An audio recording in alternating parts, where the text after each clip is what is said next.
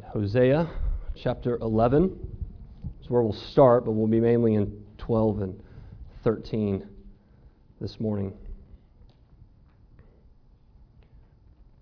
Questions will be up on the screen. Hopefully, you'll be able to see them around me. They'll be up for a little bit until we, until we uh, start reading. Until we start reading the, the passage. But Hosea 12 and 13 is what we're going to we're gonna cover this morning, which means we are coming to an end on our, our, uh, our time in Hosea. We actually have one more week in, in Hosea that we will be together and finishing chapter 14, and that'll wrap us up uh, with, with Hosea. Um, so the question's on the screen. Uh, I'll try to stay out of the way a little bit uh, for you.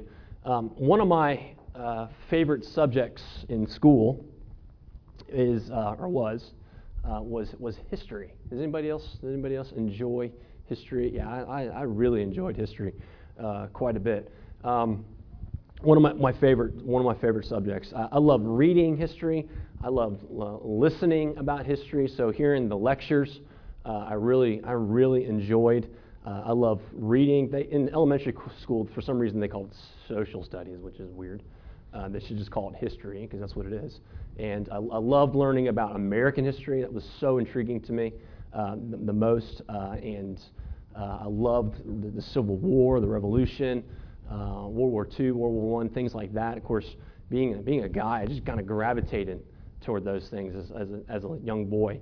And, and I could easily imagine myself being a part of history, being a, being a part of those things. And, and, and I remember when, um, when we finally got cable, right? So there's a generation that you know we didn't have cable, and now there's another generation where like my kids don't even know what cable is.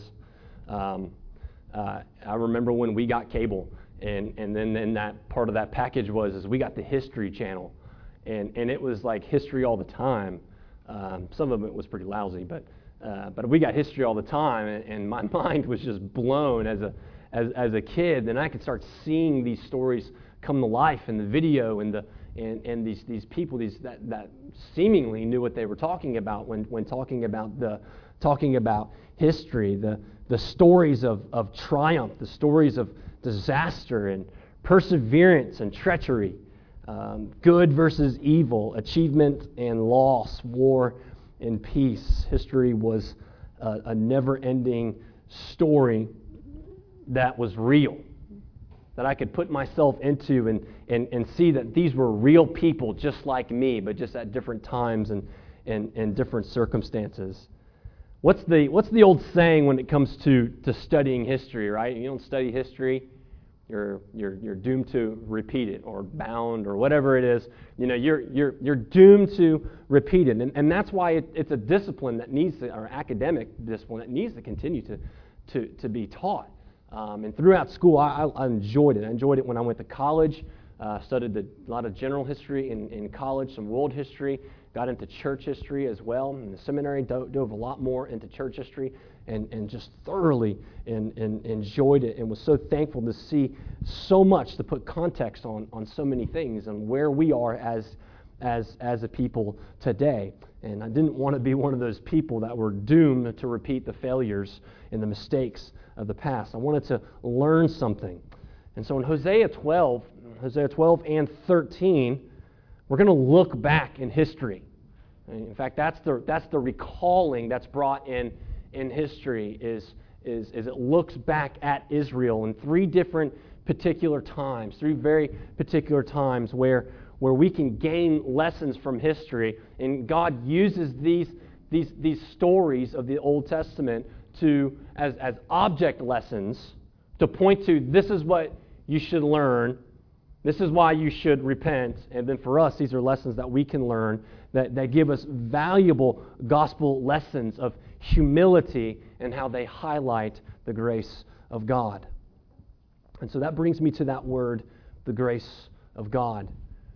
We can if we can mention one word where the, where the gospel centers around, and definitely it's Christ, but, but that one word would be, would be grace.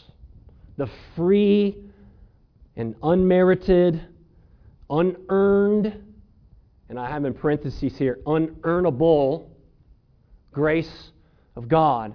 the love of God, the free, unmerited, unearnable, and unearned favor and love of God. That is grace. Last week we called this, this kind of love unconditional. We called it unconditional, for we know that it is by grace that we have been saved through faith, and it's not of our own doing, but rather it is a gift of God. Grace is a gift, it's not a result of works, so it's unearnable. You can't go to your job and earn grace. You can't come to church and earn grace. You can't be good and earn grace. You can't read your Bible and earn grace. You can't pray enough to earn grace. It is unearnable, it is given by God. And it's given by God as a gift so that no one can boast. we have nothing to boast in. And it's by grace that we have been chosen before the foundation of the world. We talked through this in Ephesians. We have been chosen before the foundation of the world unto salvation. By grace we have been called. By grace we have been saved. And by grace we are being sanctified. And lastly, by grace we are being sustained. Grace is everything. So if we wanted to shut down everything now, and some of you all may, oh, that's good idea, let's do it. Let's shut down now, let's eat because that's food. Whatever's back there smells good. We can shut down right here because this is the point. That, that grace is sanctifying you and grace is uh, uh, sustaining you. And so we depend solely on grace for everything. That's why in 1 John, not 1 John, we talked read 1 John this morning, John chapter 1. John chapter 1 verse 16 it says this it says for from his fullness, we have received grace upon grace. Grace isn't something that just saves us, but grace is what is sustaining us. That we have received grace upon grace upon grace and upon grace. Grace is everything. More and more we given grace. We need grace. And we need grace to be transformed into Christ. All of this life, everything in this life, is given to us by God's grace. Now, that might sound confusing. How are we going to get grace in the Old Testament? That's, a, that's an accusation. So some people have dichotomized. Well, this is the mean God of the Old Testament, and this is the gracious God of the, of the, of the New Testament. And, and Jesus came so that God of the Old Testament no longer will be mad at us. And, and, and we, what we've seen throughout our study in Hosea how, is how stupid that is. Because grace flows through the Old Testament, I think, uh, even so much more, even in the New Testament. Even in the, our, our story in Hosea. Hosea talks so much about judgment, and we just want to look at it and say, God, you're being so mean. You're not being, you're not being good. You're not being gracious. But remember the context.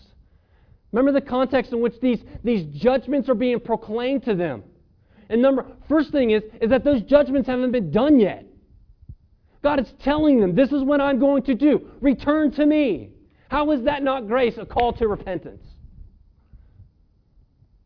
Thousands and thousands of years of unfaithfulness and abuse of God's grace and God's mercy and God's love. They have rejected. And all God has done for Israel and as He's done for us, as He has given us grace. And through this judgment, this proclamation, this prophecy of judgment that God is extending grace to call them to repentance. So, as we walk through this history lesson, I want us to see three lessons that we can learn from their history. Is that we, number one, is we are who we are by grace. We are who we are by grace. Maybe you could change this as I am what I am by grace. We have what we have by grace. That's number two. And we will be what we will be by grace. So let's read our passage this morning, starting in chapter 11, verse 12. Starting in Hosea chapter 11, verse 12. Ephraim has surrounded me with lies, and the house of Israel with deceit.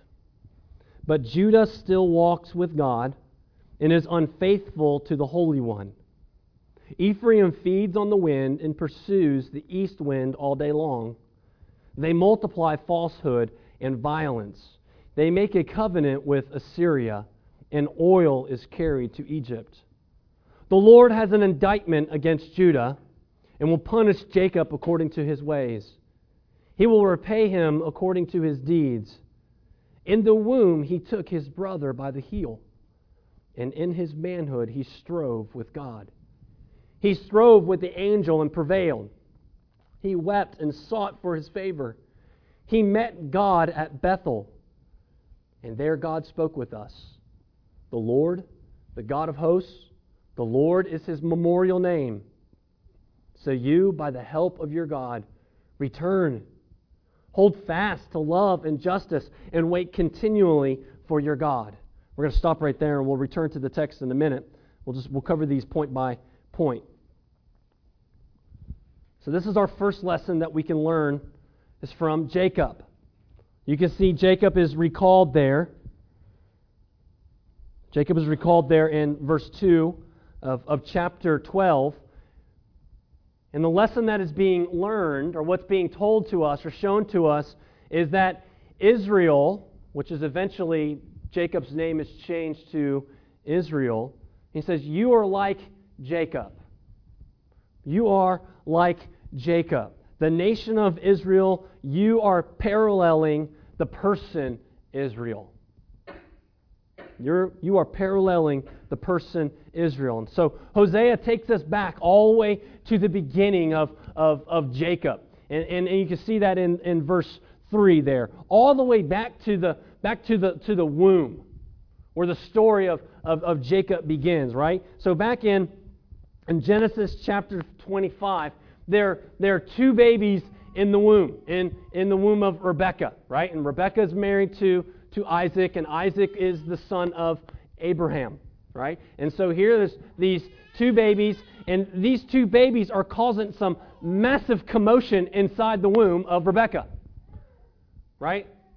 Pregnant ladies, been pregnant ladies before, you know the discomforts and the pain that can take place when you're pregnant. And so there's two of them in there, and these two are uniquely fighting with each other.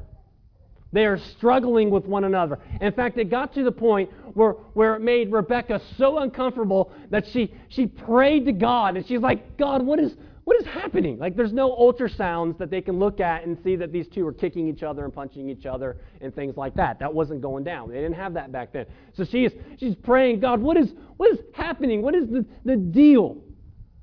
And God graciously tells her, says, Rebecca, there's two boys in you and they are going to be two nations. They will be two people, and they will be divided. And they'll be so divided that the younger, the younger will serve the older. The younger will serve the older. And so here's Rebecca probably thinking from the beginning, oh man, our family's going to be in turmoil our family is going to be in turmoil. And this is what we see recalled for us from Genesis chapter 25 is that from the womb, there's Jacob. And then there in verse 3 again talks about the, the, the birth story. When they're born, here comes Esau. Esau was born first, and uh, the, the Bible's clear on the, the, the description of Esau. It's like he was, he was uh, born with a, with a bear suit on. He was, he was a furry fella, and he was born that way. And as soon as he came out, you can, you can even see here that, that, that Jacob was holding on to the heel of his brother, like, oh, no, you don't. I'm coming out with you. I want to be first. Because literally, the name Jacob means he grasps. he holds on to. He, he, he grasps, he, he, he holds on to. And what, a, what an appropriate name because it just doesn't describe Jacob's birth as he is striving and holding on to his, his brother as they were in competition with each other from the very beginning. But, but Jacob was known to be a person, especially in his younger age, to pursue ruthlessly to get ahead, as if he was always grasping onto someone else to get ahead so that he could achieve wealth, that he could achieve acceptance, that he could achieve power. He was grasping at anything that would get him ahead. Jacob, in his grasping, was a deceiver. He became known as a deceiver. As a, as a, as a deceiver. In Genesis 27 talks about the, the, the trickery that he uses to trick his brother into giving him his birthright and giving him his, his, his birthright. Y'all remember that story? And then later on, after he tricks him into giving the birthright, they probably know that he's not going to do it. And so Isaac, as he is old in age, he knows he's about to, about to die, and he can't, Isaac can't see anymore. He tells his, he tells his oldest son to go out, go hunting, kill, kill something, bring it back, and cook it for me, and, and let's eat together. And Isaac knows that he's going to eat and with his son and then proclaim his blessing upon his, upon his oldest son. Well, Rebecca finds this out. Rebecca goes to Jacob and tells Jacob, Jacob, listen, this is what your dad's going to do. As your brother's out hunting, let's, let's kill, you go kill the two, two goats. Let's bring them in. I'll prepare them for you, and, and we will use that to, to trick your father into proclaiming the birthright upon you. And while you're at it, go get, go get the furriest coat you can find. Go get the, you guys know what that means, right? So that if he touches his son, he'll say, oh, Isaac. I, I mean, Esau. And you see Jacob deceiving his father to believe that he was Esau. In fact, and, and in fact, he even asks, as he's, you know, touching, touching supposedly Esau, he says, Esau, is that you? It doesn't sound like you. And Jacob, yeah, father, that's me. I'm Esau, the great mighty hunter I am. And he deceives his father. And now, now, now look back now to, to, uh, uh, to Hosea 11, verse 12. Look at that now. It says, Ephraim has surrounded me with lies, and the house of Israel with deceit. Look at verse 1. They feed on the wind. They pursue the east wind all day long. They multiply falsehood and violence. They make a covenant with Assyria. Does, does Israel not sound like this young version of Jacob? There's a lesson to be learned here. The question before us then, as we look at the life of young Jacob, we need to ask ourselves is deceit the way forward? Is grasping the way forward. And I think the answer right here, we see this, that it says uh, the image of feeding on the wind tells us otherwise. Hello. Yeah, I bet Lydia pulled the plug. Yeah. She's, she's out to destroy me. You guys, you guys keep your eye open. Um, yeah, yeah, we, yeah, we, we need to put a top on her crib. Um, yeah. She loves me, I think. No, she's, she's great. Okay. Back to the story. So look at that. It tells us it feeds on the wind. What, what does that bring up to us in, in feeding of the wind? It means, means you can never be satisfied. It means that it's a, it's a fool's errand. I mean, if we saw someone jumping around trying to eat the wind as if it was snowing, we would call that person a fool. Probably wouldn't use fool, we would use different words, but we got the same meaning. They would be foolish. Because we know what actually made Jacob great. What actually made Jacob great? What actually, who actually made Jacob triumph over Esau? Was it Rebekah? Was it Jacob? Was it deceit that made Jacob a great nation? No, it wasn't.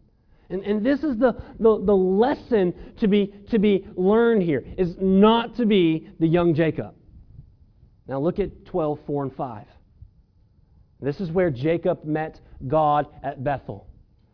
This is when, after Jacob left his homeland, he went, he was traveling to go be with his uncle.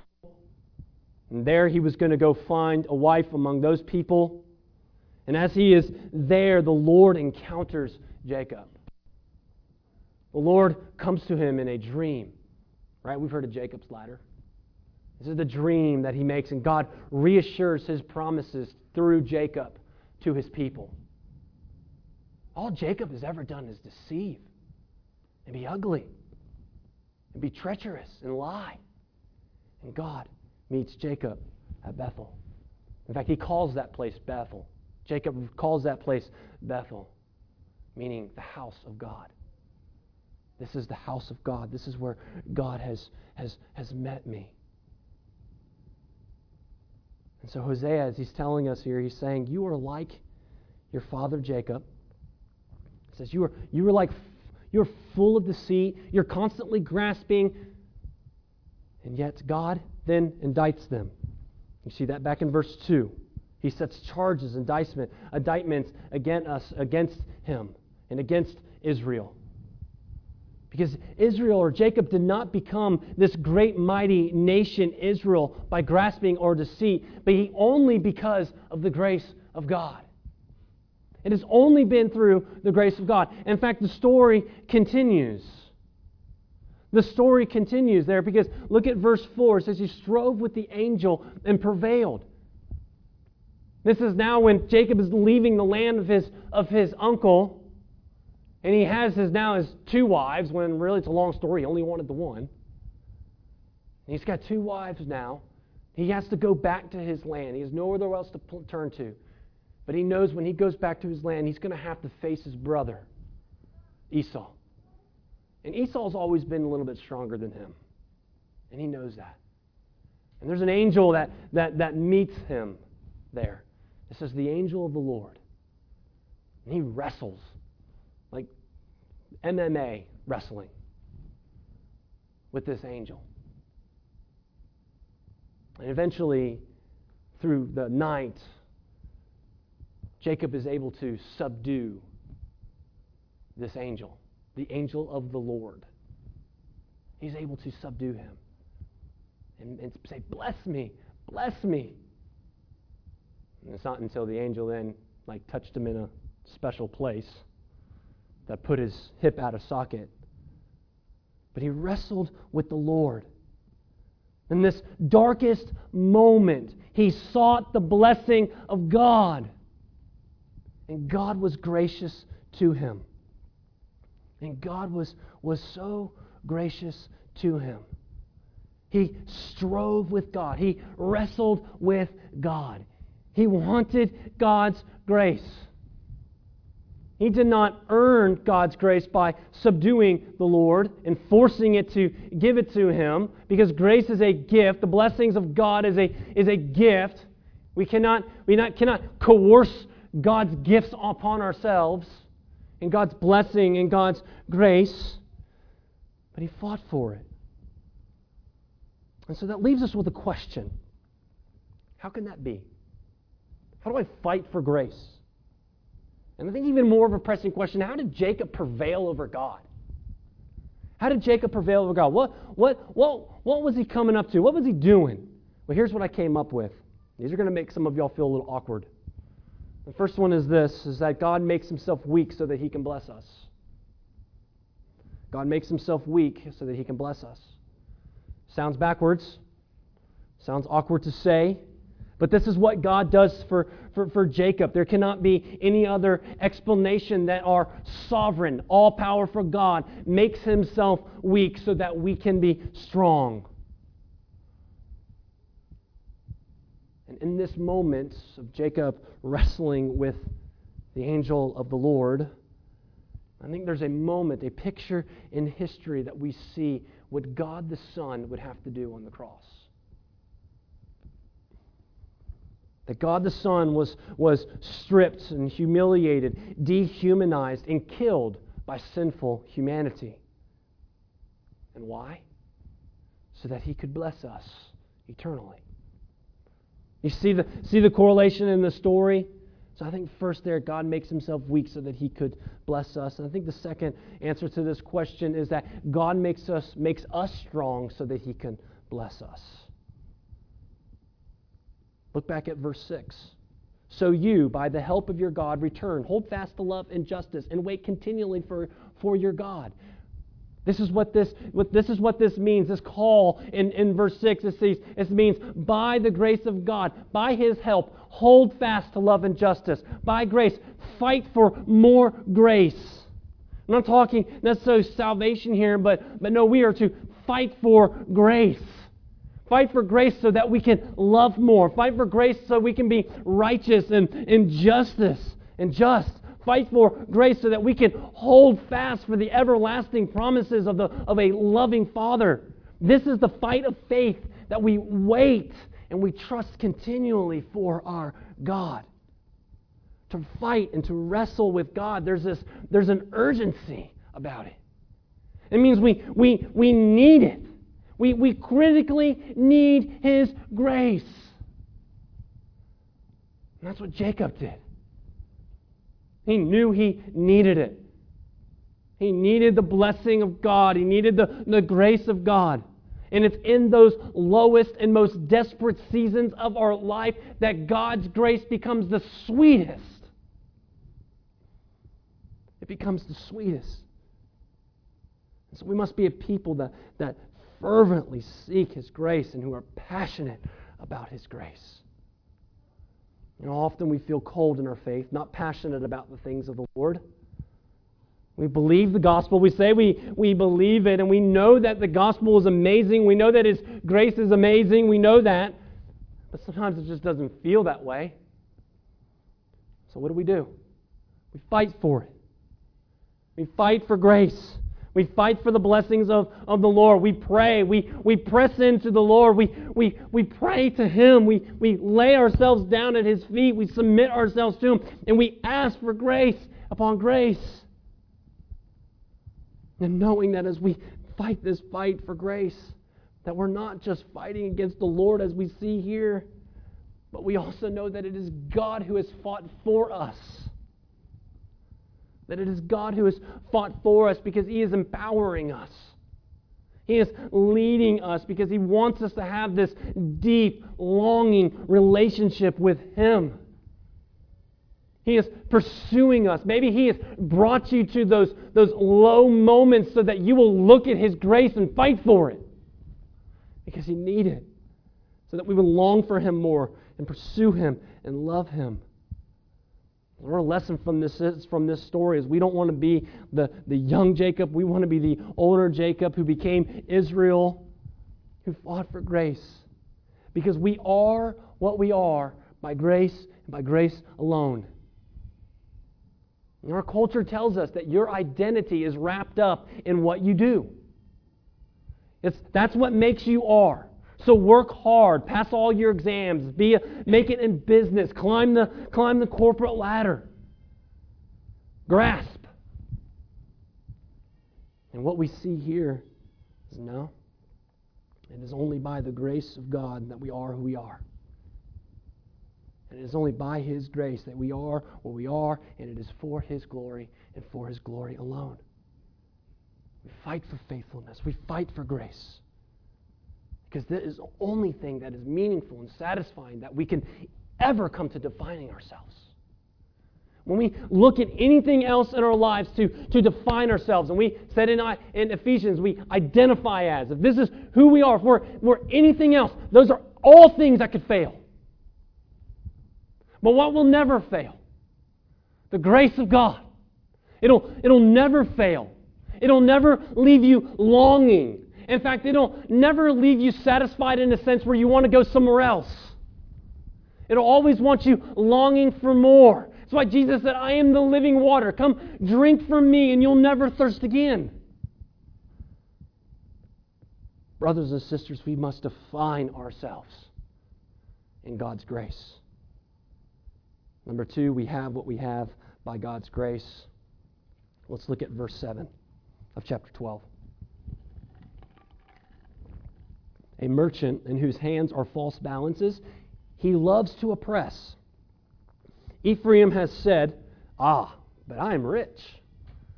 I have found wealth for myself in all my labors. They cannot find in me iniquity or sin. I am the Lord your God from the land of Egypt. I will again make you dwell in tents as the days of the appointed feasts. I spoke to the prophets. It was I who multiplied visions and through the prophets gave parables. If there is iniquity in Gilead, then they shall surely come to nothing. In Gilgal, they sacrifice bulls. Their altars are, are like the stone heaps on the furrows of the field. Jacob fled to the land of Aram, and Israel served for a wife. We talked about that story just a little bit earlier. And for a wife, he guarded sheep. By a prophet, the Lord brought Israel up from Egypt. And by a prophet, he was guarded.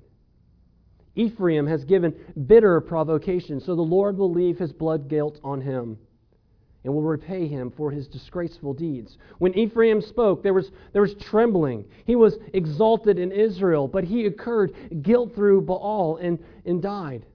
And now they sin more and more and make for themselves metal images, idols skillfully made of their silver, all of them, the work of their craftsmen. It is said of them, Those who offer human sacrifices kiss calves. Therefore, they shall be like the morning mists, or like the dew that goes away early, like the chaff that swirls from the threshing floor, like smoke from a window. But I am the Lord your God from the land of Egypt. You knew no God but me, and besides me there is no Savior. It was I who knew you in the wilderness and in the land of drought. But when they grazed, they became full. They were filled, and their hearts were lifted up. Therefore, they forgot me. So I am to them like a lion, like a leopard. I will lurk beside the way. I will fall upon them like a bear, robbed of her cubs. I will tear open their breasts. I will devour them like a lion, and as a wild beast would rip them open. More intense judgment we see here. Looking back of, to verse 8 of chapter 12, we see once again this the posture of, of Israel. We see the posture of, of Israel saying, I'm rich. I have found I have found for myself wealth. I found wealth for my for my for myself. So here's here's Israel's posture, Ephraim's posture, which is Israel. They're postured toward their, toward their stuff, everything that they have, the blessings of all the stuff that, that God has given them, all their riches, all of their, all of their cities, all of their, their crops. Everything they have, all their prosperity, they say, Look what I've done. Look at my stuff. That's their posture. And after verse 6, where, where Hosea calls the people to, to return to the Lord, to repent, and to hold fast to love and justice. But just like the, the person Israel, just like the person Israel did, they repented, turned, turned to the Lord, held fast to, to love and justice, but not the response of Israel, the nation. Their response was, as I got this, I, I, I earned this. I don't need God's help. And isn't this a reflection of, of the, the state of, human, of the human heart? Even, even the condition of, of, us, of, of us today that's so prevalent in their culture because it, it tells us, I have what I have because I am what I am. And I am a self made person. I am a self made man. I am a self made woman. I have done these things. I have pulled myself up by my own bootstraps. Why do I need God? That's the posture of our culture. And so the things of the Lord are foolish to the world. This is the attitude of, of Israel. This is the attitude of Israel. And but yet, what we see in, in verse 9 is that God has provided for the man Israel, as God has provided for the nation of Israel. He pulled the, fa- his, the family from, from Egypt, rescued them. After hundreds of years of slavery, God heard the cries of his people and brought them out, and then graciously, mercifully, steadfast love led them to the promised land. He gave them a land flowing with, with milk and honey, which was inhabited by these Canaanites, and God drove them out. That's why it says, I am the Lord your God from the land of Egypt.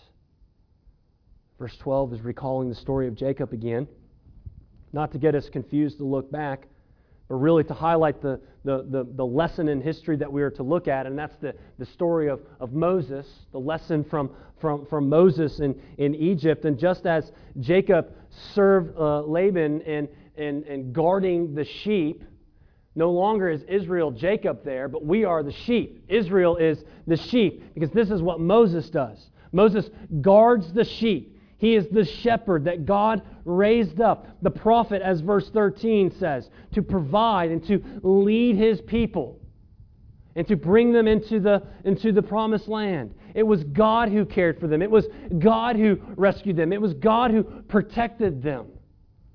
And it was only through his instrument, Moses. And you know, might be the very reason why Moses' name isn't even mentioned here. It just says prophet. And it might be not mentioned there because it's to point to God. Because ultimately it wasn't Moses, it was the Lord. It was the Lord providing for them. And so Ephraim has become a bitter provocation, as verse 14 says, has given bitter provocation. They have a blood guilt on them. And it's a blood guilt that must be paid. They sinned more and more. Chapter 13, verse 2. Their sin increased the more and more. They were creating idols and they had jobs and craftsmen all around this industry of idolatry. It was like it was a sport. Their sin became a, became a sport to them. And just like sin does, if not dealt with, if not killed, if not rooted out, it grows and it gets worse and it gets worse. And the worst thing back in verse uh, 12, verse 7 is this it talks about the merchant. It talks about the merchant there. That word merchant in verse 7 of, of chapter 12 literally means Canaanite. Israel became like the Canaanites. And that is so much worse than, than these other things because they were to be a people that was set apart by God. The greatest sin of Israel was the defaming of the holy name of God. That was their greatest sin. So God says, I will make you dwell in tents. This is that Exodus reversal that we talked about in chapter 9. They will be a, a fleeting and fragile people, chapter 13, verse 3. Like an evaporating dew, like the, like the chaff that blows in the wind or smoke that, that disappears.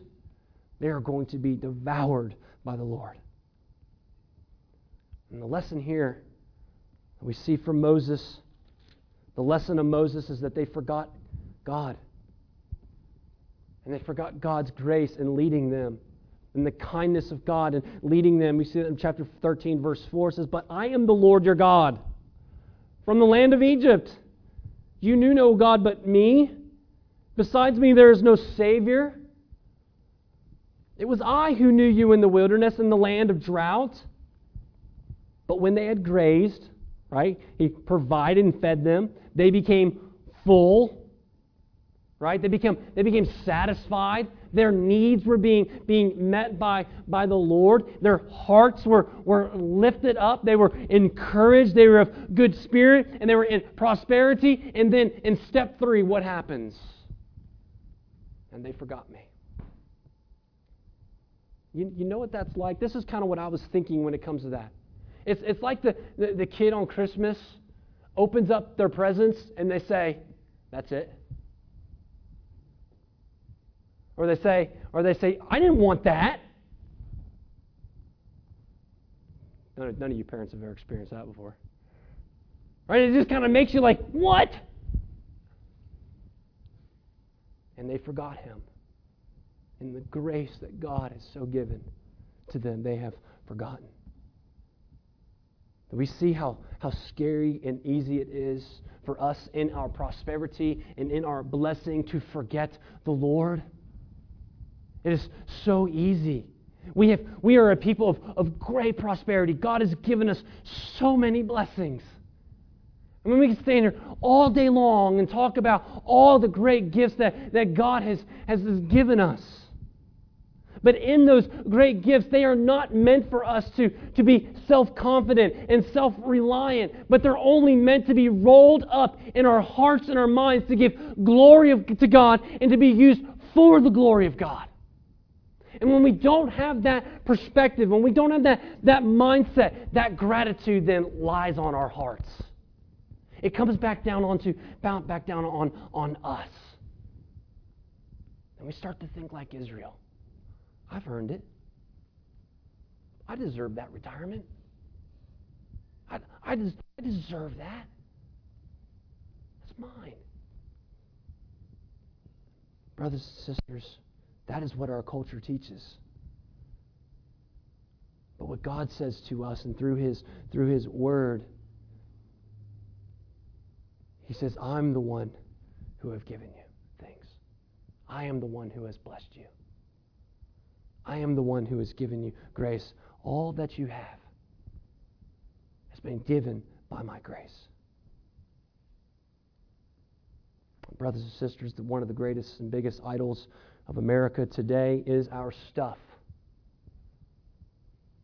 Our idols of prosperity we live for. And the futility of it, it all ends up in the same place the dump. It all ends up in the same place. All the things we are trying to achieve in this world and to buy, it all ends up in the same place. Jesus says in Matthew 6:21, "For where your treasure is, there your heart will be also. Treasure grace. Treasure the grace of God and the gift of God in His grace. And our third lesson from history, as we look back to the kings of Israel, we will be what we will be by grace. Looking now at chapter 13, verse 9, it says, He destroys you, O Israel for you are against me, against your helper. Where now is your king to save you in all your cities? Where are your rulers, those of whom you said, Give me a king and princes? I, give, I gave you a king in my anger, and I took him away in my wrath from King Saul. The iniquity of Ephraim is bound up, his sin is kept in store. The pangs of his childbirth of childbirth come before him. But he is an unwise son, that at the right time he does not present himself at the opening of the womb. Shall I ransom him from the power of Sheol? Shall I redeem them from death? O death, where is your plagues? O Sheol, where is your sting? Compassion is hidden from my eyes. Though he may flourish among his brothers, the east wind, the wind of the Lord shall come rising from the wilderness, and his fountain shall dry up. His spring shall be parched. It shall strip his treasury of every precious thing. Samaria shall bear her guilt, because she has rebelled against her God. They shall fall by the sword. Their little ones shall be dashed into pieces, and their pregnant women ripped open. Judgment we have heard before, but yet is still just as striking. The Lord is holy. The Lord is holy. And so we see the recall to us again, another third time in history, was about their king. So God set before the people and put them in the promised land. And at that time, God was their king. God was to be their, their ruler. Imagine that? Can you imagine that? And then over time, they eventually asked for a king. They wanted to be like the nations. They wanted to have a, a king just like everyone else had. And their desire for this king was a physical embodiment of Israel's rejection of God as their king. They rejected God's kingship. And they rejected God's kingship for human kingship. They wanted someone who would, who would, who would be there, someone that they, they, could, they can point to and say, See, that's my king. He protects me. He, he'll take care of me. When the Syrians come, he's got it. He got it. If the Egyptians try to rise against us, he's got it for me. I'm good. And the problem, just like anything else, when we trade the things of God, the provision of God, the authority of God for anything of human provision, human authority, guess what? There will always be disappointment. A human king cannot protect you, especially, as this passage tells us, when God Himself is your enemy. When God Himself is coming up against you to judge you. I mean, this is, this is kind of what it reminds me of so many places and so many people that, that want to trade a, a God centered, a Christ centered authority, a Christ centered gospel for a man made, a man centered gospel. There's, there's no satisfaction there. We'll, we'll never find satisfaction in what we can conjure up in ourselves to, to save ourselves. There will always be disappointment.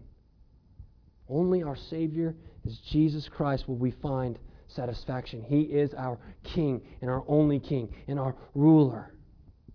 There is no rescue, there is no salvation in any other human authority. I think we see that in our culture more today than I ever remember, and my life's short. People are looking for salvation, worth, and government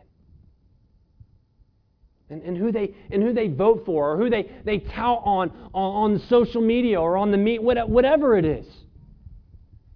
It's gotten to the point where families are being split apart. Churches are being split apart.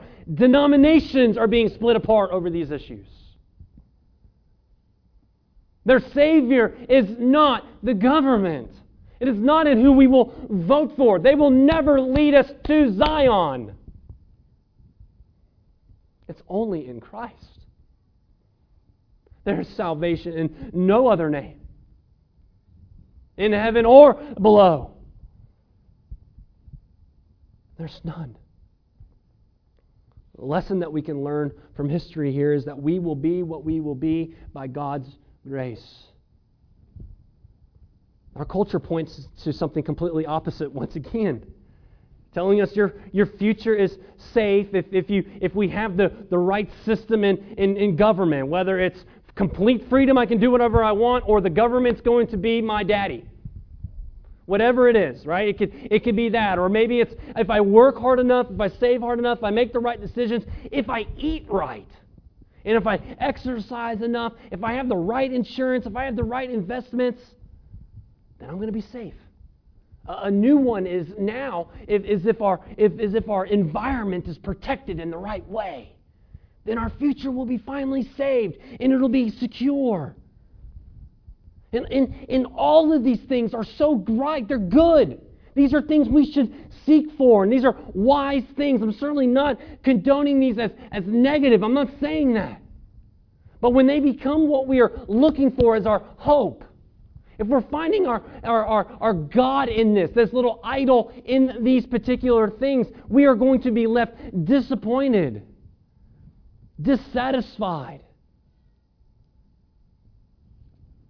I mean, look at history. How many families where you had a patriarch in the family build empires of wealth? I mean, empires of wealth in companies and businesses. And what is it, two generations later? They have to sell the thing because of massive debt? That's all it really takes is two generations later. And, and these empires that these men have poured into, it takes two generations later and it can fail.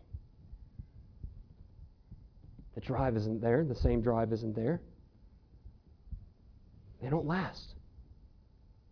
The same desires, the same drive isn't there. You see, what we will be does not secure us. Our savviness to prepare for our future is not what, what secures us and gives us hope for the future. our hope for the future. We will be what we will be only by God's grace. So let me ask what is it then that gives us confidence for the future? What is it? What is your hope? What, what is the things that we should be longing for? What is it? Is it the American dream? Does your answers to the questions now to that I've just been asking, they, they will raise up in your heart. They will show you what you are treasuring, what you are putting your hope in. Do they line up with God's grace? Only God can, can secure our future. Only the Lord can, sir, can secure our hope. By His grace, He has done so in His Son, Jesus Christ. Turn with me in your, in your Bibles to 1 Corinthians chapter 15. I want everybody to turn with me. It'll be up on the screen. But if you have your Bibles, turn to 1 Corinthians chapter 13. Look at, or 15, look at verse 53. And as you do that, I'm going to read Hosea 4, 13, 14, and I'm going to show you the parallel that's taking place here. He says, Shall I ransom them from the power of Sheol? Shall I redeem them from death? O death, where is your plagues? O Sheol, where is your sting? Compassion is hidden from my eyes. That's verse 14 of chapter 13 of Hosea. Now look at 1 Corinthians 15. This shows us where our hope is, how our hope has been secured. Look at verse 53. It says, For this perishable body must be put, must put on the imperishable. And this, this mortal body must put on immortality.